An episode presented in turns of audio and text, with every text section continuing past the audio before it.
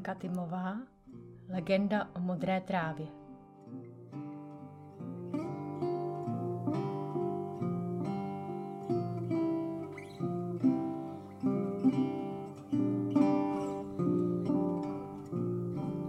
Kapitola 7.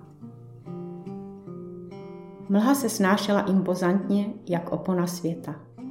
Nejprve zahalila vrcholky modrých hor, jako by se kolem nikdy nepovyšovaly. Chvíli se krásně zdálo, že nad nás není. Za pár okamžiků už by si pohled do kraje pouhý člověk nevychutnal. Taky hlubiny upily mléka. Hustý bílý opar se blížil z dola, zleva, ze všech stran. Nebudil v muzikantovi strach, jen úžas. Dokonce i mne to představení bavilo. Dobrý antré, Uznale jsem pochválil práci větrného rošťáka. On je fakt živel ze staré školy, ještě si potrpí na efekty. Stačí větře, dost. Volaný neslyšným pokynem zastavil mlhu. Právě včas, aby naše maličká náhorní plošina působila dojmem jediného místa na zemi. Ocitli jsme se v jakémsi vlhkém stanu. Svět uvnitř zůstal průzračný ale oko smrtelníka závěsy bezbarvé tmy nepronikne. Cokoliv tu bylo možné, v takových kulisách by i zázrak vypadal úplně přirozeně. V čekání na něj se Dan cítil sám, zatím však příliš překvapený, než aby mu to vadilo. Bude si myslet, že se mu všechno jenom zdálo, ten tvůj muzikant. Samolibě odtušil vítr a vážně neměl tak špatný nápad. Mejdan v mlžné bublině na zdánlivém vrcholku skal. Tak dlouho, že připíjel na své zdraví, dokud ho neutopil ve věčné kocovině. I pro kluka s výbornou fantazí zážitek zbytečně silný. Už zítra o něm bude pochybovat. Pouhý sen. Taky dobře. Cesty přirozených vysvětlení volím ze všech nejradši. Jen jestli si to nepřepísk, už teď vypadáme jak scéna z drogové halucinace. Fuj, to je mlhy. Odkopl jsem cár, co se nám motal pod nohama. O co ti fičí, Derry? Podívil se ten větroplach. Když jsme spolu koncem minulého století pařili naposled, nebyl jsem zdaleka tak sklesný. To víš, tobě se akorát budu spovídat. Zrovna tobě. No, v první řadě mi neschoď Dana z toho šutru. Jsem vážně rád, že jsem ho sem dostrkal. Připomněl jsem horolezecký výstup, který mě stál ďábelské nervy, zatímco muzikanta jen něco sil. A pak mám žízeň jak carský Rusko. Vyval sudy, hvízdni na nějaký pěkný holky, potřebuju vypnout. Ne, žízeň není tím nejvýstižnějším stavem pro ďáblovo tělo, které nedostatkem energie nikdy netrpí. Přesto jsem měl najednou všeho pokrk. Příliš osudů a jmén prošlo mou existencí. Až příliš dobrých známých jsem měl. Sléty se stávaly snadno zaměnitelní jeden druhým. Snad až příliš lhostejní mé mysli. Protože oni přicházejí a odcházejí. Jenže já... Najednou jsem si připadal velice starý. Neúnosně starý. Maličkost, mávl rukou vítr tak bezstarostně, až chudák Dan zavrávoral a překvapen se na tu skálu raději rovnou posadil. Ztrácel trpělivost. Je tu někde modrý vítr? Zopakoval paličatý muzikant o něco nesměleji svůj dotaz, v dané chvíli naprosto zbytečný. Není on trochu blbej? Užasl hledaný nevěřícně. Vždyť jsem ho zrovna teď bezmála schodil z toho šutru. Jen trochu, uznávám naivitu klienta a smrtelníkem nespatřitelný se pohodlněji uvelebím vedle Dana. Je jenom člověk, nevidí tě, znáš lidi. Věřej jenom tomu, co vidějí. Významně hledím větru do tváře. Je zajímavý pozorovat, jak v očích živlu vzklíčilo podezření, rychle se změnilo v úlek a zaštítilo vzdorem. Ne, Derry, to přece nemyslíš vážně. Ani mě nenapadne se kvůli tomu klukovi zhmotňovat. To jsem dělal naposled za války v Troji. A podívej se na ní dneska. Nebudu se zhmotňovat, nesnáším to. Vrtěl hlavou, až v údolí hvízdalo. Všichni to nesnášíme, připustil jsem. koho by taky bavilo tisnice ve smrtelných omezeních, když smí být všudy přítomným, živlem, vidinou. Ne kvůli Danovi, kvůli mě vem lidskou podobu, usmívám se. A ono to pořád bude působit. Čím starší ďábel, tím zkušenější, mocnější. Aspoň takhle. O co ti jde, Derry? kňoural vítr, proti mé vůli krásně bezmocný. Proč tak složitě? Můžeš přece tomu muzikantovi cokoliv našeptat. Podlehne ti dřív než já. Naveď ho, stačí jediná věta, aby, mm, aby třeba ukradl cizí měšec, koně, nebo té své Karol se zmocnil násilím. Pak má hřích a Danova duše patří peklu. Co řešíš, kamaráde? Tak to zas. Že jsme spolu párkrát chlastali ještě neznamená takový vztah, abys mi mohl radit. Převálcová neúnosností vlastní existence jsem však větru odpověděl pravdivě a skoro mírně. Nejde o Danovu duši. Nepotřebuju ji. Peklo je hříšníkama přeplněný a spousta jich denně i zadarmo klepe na brány. Jednou to pochopíš, věř mi. Jednou přece bude konec. Musí být. Měřili jsme se pohledy všudy přítomných. A svět v té chvíli stichl. Na těch pár zdánlivě bezvýznamných vteřin zůstal stát.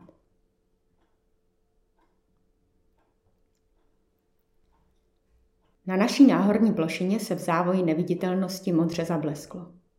Nehlučně, jen nadlidského okamžik.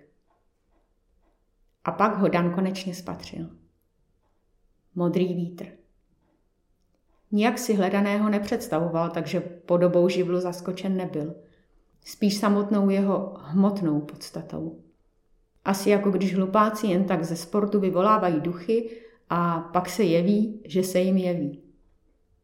Nutno přiznat, že netrénovaný vítr přes veškerou snahu skutečně dost připomínal lidskou představu o duchovi.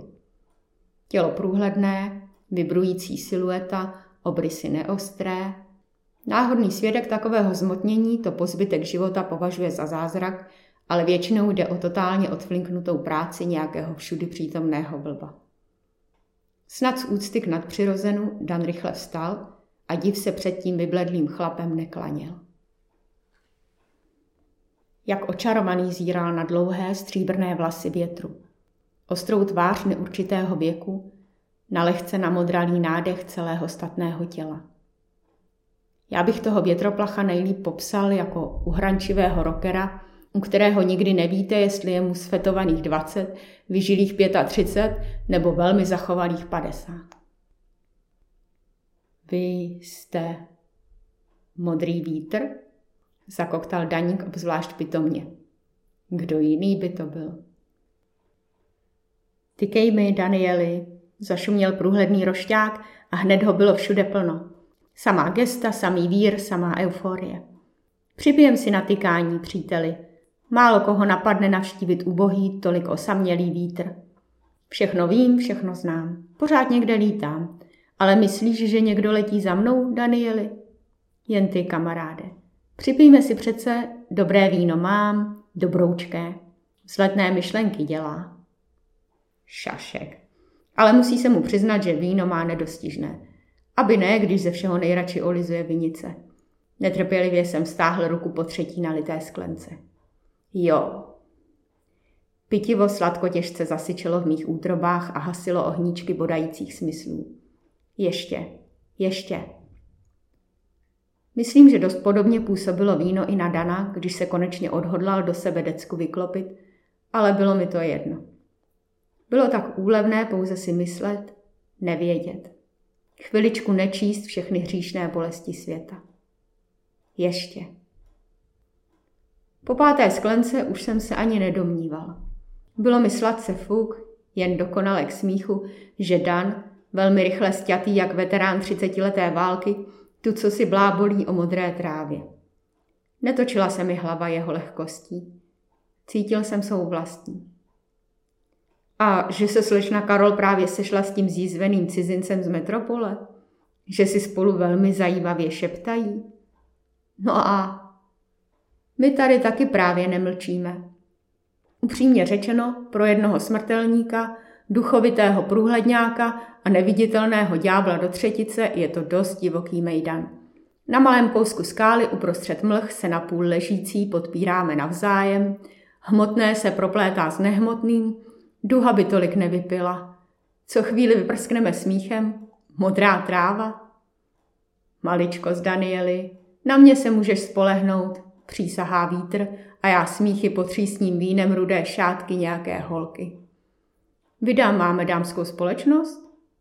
Tři buchty, poloprůhledné jak vítr sám. On je zvyklý pařit jedině s vidinami. Ale krásné jsou, nádherné. Viď, Dane. Jak se jmenuješ? Ptá se úžasný muzikant té vášnivky s karmínem na rtech. Ale my, všudy přítomní, se jen válíme v dalším výbuchu veselí. To jsou jen holky povětrnice, Danieli. Takových se ani člověk na jméno neptá. Dívky jsou oděné v závojích, ve spoustě průhledných, volných závojů. Zahraj nám, větře, zahraj na píšťalku. Ty taky, Dané, vždyť jsi muzikant. Dobrý muzikant, říká vítr a uznale pokyvuje. Měl by si zdané založit kapelu, víme? Tančete holky, rozevlajte ty hadříky. Mám snad fouknout? Pral bych tě do kapely, rozumuje Daník. Vidiny tanční, zvířené závoje odhalují bosé nohy, paže vstažené jak bílé větve bříz, útlé kotníky, roztoužený rytmus štíhlo pevných stehen, nádhera. Na to si musíš vybrat člověka, správného člověka. Nikdy s tebou nemůžu jít do kapely, říká vítr ku podivu soudně. Já jsem si už správného člověka vybral. Závoje padají z ramen, ta krásná, tak žhavě pečetěná ňadra bys muzikante věrný jediné ženě víckrát neviděl. Ale jen tak, bez lásky, bez jména. Já bych, nevím, asi nemohl, koktá daník, jenže směr upíraných pohledů ho usvědčí ze lži. Hm, třeba jsem hloupej, ale myslím, že vždycky potřebuju znát aspoň to jméno. Blábolí nepřesvědčivě, zatímco se jeho tělem rozlévá první nápor žíznivé horečky. Já jsem vášeň, usmála se vidina. Padají poslední rudé závoje.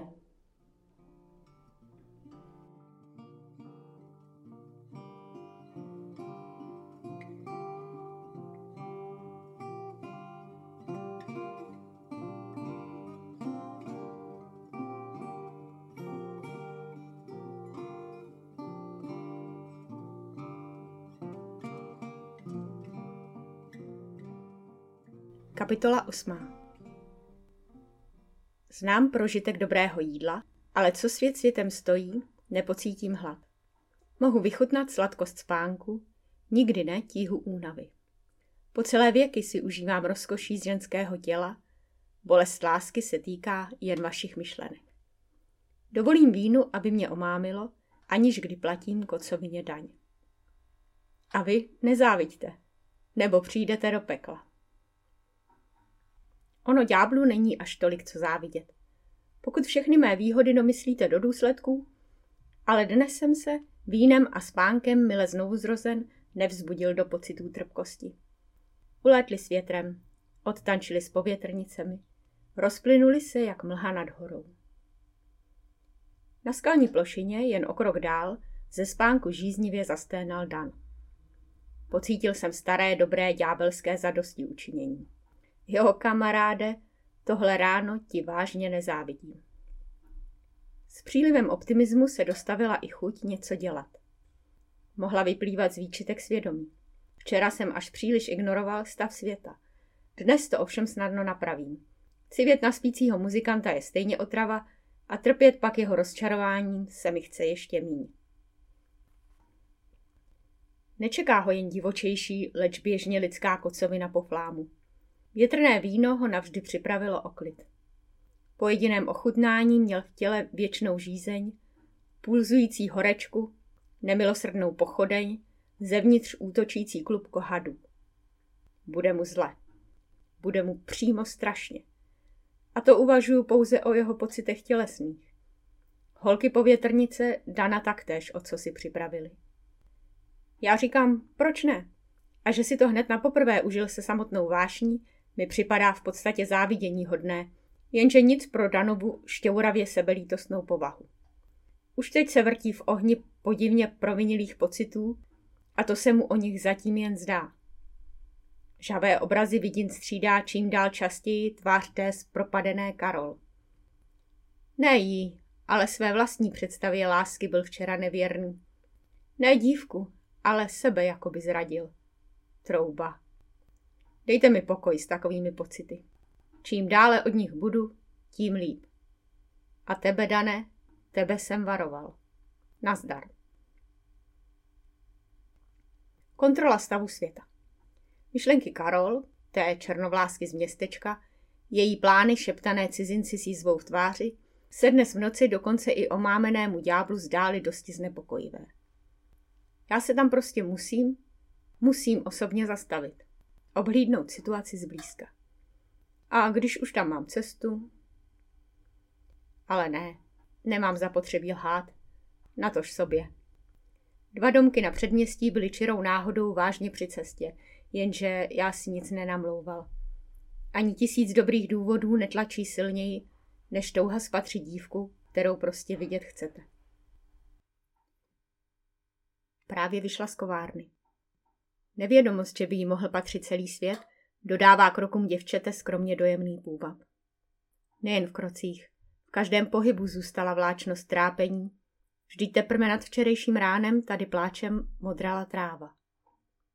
Vnímám její smutek, ale i jistou sílu sebekázně, kterou marně hledám u Dana. Jenny se bolesti očividně odmítá podat. Není o tolik statečnější, spíš jen zvyklá neustále něco dělat. Ten koš prádla, co nese pod paží, by se totiž sám nevypral, ba ani v kovárně práce neubylo. Dan si frajersky odešel bez ohledu na své povinnosti. Někdo je po něm zkrátka zastat musí. U pecí se tedy tím víc otáčí, doslova dře, zkušenější matka, zatímco Jenny přebírá tetičiny ženské práce. Taky nic moc. Mladinká holčina pečuje o dvě domácnosti. Vaří i pro Danovi rodiče. Teď právě doprala a v zahradě věší šaty své i kovářčiny. Všecko, všecičko musí být přednější, než lítost, co by tak ráda viděla do klubíčka schoulenou dívku tesknit v zahálce. Nelze. Jenny uchopí vyprané šaty, úvabně vzpaží a lehce se zhoupne na špičkách. Zaklání hlavu, šňůra se od první větve javoru napíná trochu moc vysoko. Kadeře tak dosahují plavovlásce až k pasu a vůbec je na ní dost krásný po... pohled, jsem chtěl říct. V tom okamžiku zaslechla po... povědomí klapot kopit. Blížil se zleva, kde vede cesta a odkud jsem Jenny inkognito pozoroval toužebné naději ke mně dost nečekaně obrátila zrak a já... Viděl jsem během své existence lecos, ale vyplakané oči vážně poprvé. Ne slepé, prostě prázdné. Prázdné oči, jejichž barvu tenkrát úplně zbytečně zanechala v rychle blednoucí trávě pod stromy. Povrchně lidským pohledem by se zdálo, že přišla o to nejkrásnější, co na téhle dívce kdy bylo. Cítím jinak. Nejsem člověk. Jenže i ďábla někdy zamrazí. Zvuk kopit sílil. Zleva od příjezdové cesty se dokonce ozvalo povědomé zaržání. Přes živý plot odsud nebylo vidět k bráně, ale Danova ryzáka jsme dobře poznali oba. Od včerejší chvíle, kdy jsem koně s plnou sedlovou brašnou poslal domů, Zvíře příliš nespěchalo, ale podle očekávání nakonec našlo stáj. Překvapení, radost, naděje. Jenny zanechá práce a rozběhne se k brance. Proč jsem si vlastně myslel, že jí návrat samotného koně potěší? Znovu ustrne v půli pohybu, když pochopí svůj omyl. Ženská obava jde dokonce ještě dál. Ryzák bez jezdce a plná brašnada nových věcí pro milující dívku znamená jen jediné. Jenny nešťastně zaboří tvář do rezavé hřívy. Koní se vždycky bála, ale co na tom teď záleží? Dan je mrtvý. Mrtvý. Vrším chybu na chybu. Sakra. Muzikant je v téhle chvíli sice živoučký, ale vzácně stejného názoru. Právě se probudil na plošině skály, žíznivě vžourá do znovu průzračného světa a jeho otupělá mysl se rovněž přiklání k možnosti, že je spíš mrtvý, než ne. Něco se stalo. Tekly tu potoky výborného vína. Mejdan se samotným větrem z modrých hor. To bylo hezké umírání, vzpomíná Dan. Vítr mu slíbil modrou trávu, jenže k nebi je tu kousek a ráj si vždycky představoval jinak. Plný nádherných ženských bytostí, které, které tu vlastně byly taky. Tančili a pak... Ne, to se nemohlo stát. Dan má přece svou lásku a přísahal si, že vždycky bude milovat jen Karol. Jak by s takovou vinou mohl žít dál? Aha, vlastně nijak. To je jen další z důkazů. Člověk si zřejmě trochu těžko zvyká nebýt naživu. Škoda, protože jak ženské bytosti tančily a všechno to kolem, bylo vlastně velmi příjemné, zopakování hodné. Nebýt přísahy lásky ovšem. K sakru a té zatracené žízně. Žádné nebe ani blízký ráj, peklo pekloucí. Proč? Za co snad pálí Danovo hrdlo žhavým železem? Aspoň kapku vody, pro boha. Whisky, víno, cokoliv. Jenže tady? S vypětím všech sil vstál a vyděšen zíral do té hloubky pod skálou. V současném stavu se mu zdála nepřekonatelná. A co když... Větře? Snažil se zavolat, ale z úst mu vyšlo jen tiché sípání. Co když to nebyl sen? Modrý větře? Jo, to by ti šlo. Spoléhat na pomoc kamarádíčků, kdykoliv si v koncích. Trochu jsme tě, pravda, rozmazlili, ale rozhodoval se vždycky sám.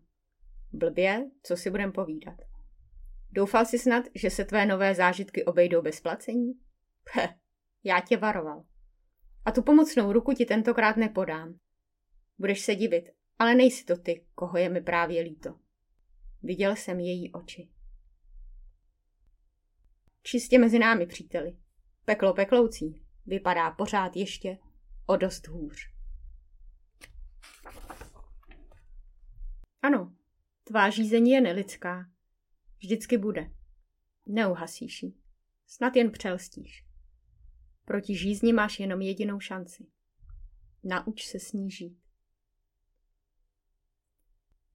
Ve starostné jistotě, že z vrcholku skály mi Dan určitě neuteče, jsem sebou podle původního plánu hodil až do městečka. Z tmavovlasých myšlenek znám totiž dost odvážný plán. Dnes v noci několikery zamčené dveře vydají svá bohatství, aniž snad tatínkovi muži později najdou jediný zámek poškozený. U toho ďábel rozhodně nesmí chybět. Ano, dnes v noci bude vykradena banka. Modrý větře! Válím se v bankovním trezoru, zírám do tmy a zas už si co si namlouvám. Jako, že čekám. Roberta, toho chlapa s jízvou. Přijde po půlnoci. Vím. Ale ďábel patří na místo hříchu Nemá ani okamžik času pomáhat nějakému žíznivému hlupákovi. To tak. Schválně si vybavuju jisté vyplakané oči. Jenny by si zasloužila pomoc. Ne Dan. Modrý větře, prosím. Phe, ten se na tebe ani nevybodne. Kdyby byl každý kámoš z mokrý čtvrti tak spolehlivý, jak se po pár sklenkách zdá, svět je o polovic lepší. Ba ne, není. A modrá tráva? Marná naděje. Pro tvou lásku se ani vítr nesplaší. Překvápko, viď? Prosím, pomozte mi někdo. No, já nemůžu. Jsem zamčený v trezoru. Za necelých pět hodin bude vyloupen. Mám tudíž spoustu práce a vůbec nevnímám, natož snad palčivě, tvý volání, tvou žízeň. a neřvi pořád. Halo, pomoc! Pomoc? Já ani omylem. Já s Danem nemluvím a basta. Sakra, kdo ho má ale pořád poslouchat? Je to zneklidňující, ne že ne. Jsem snad jedinej všudy přítomnej? No tak mu krucinál někdo pomozte z toho šutru. Pál se, že má ze samé žízně už rudé mšitky před očima. Skutečně ale viděl jen důvěrně známé závoje. Vy dvě? hlesl překvapený Dan. Doufal, že vidiny nevěr svých předsevzetí víckrát nespatří. Přesto byl teď potěšen víc, než se sluší na člověka, který si v nouzi zrovna nemůže vybírat. Holky, lásky moje, pomůžete mi z té skály dolů? Pookřál muzikant. V noci se ptal na naše jména, usmála se ta první. Pamatuješ si je ještě? Horeč na tě vzpomínal. Málo kdo se ptá po jménu těch, kterým říkají jenom povětrnice. Vzala druhá vidina Dana za ruku. Ženský po něm hold jedou. Co se dá dělat? A on to s nimi zřejmě bude umět. Se všemi. Krom své jediné. Vášeň, vzpomněl si Daník radostně. Vášeň a touha. Myslím, že se včera mazlil s oběma. Jen ta třetí cácorka zůstala utajená. Nevrátila se. Proč by měla? Nezapomínej jména svých lásek, Dané. Stiskla vášeň jeho druhou dlaň. A pak ho ty potvory, pomaličku, jemně jak pírko, snesly na pevnou zem. Citlivky bláznivý. Já bych mu byl ukázal.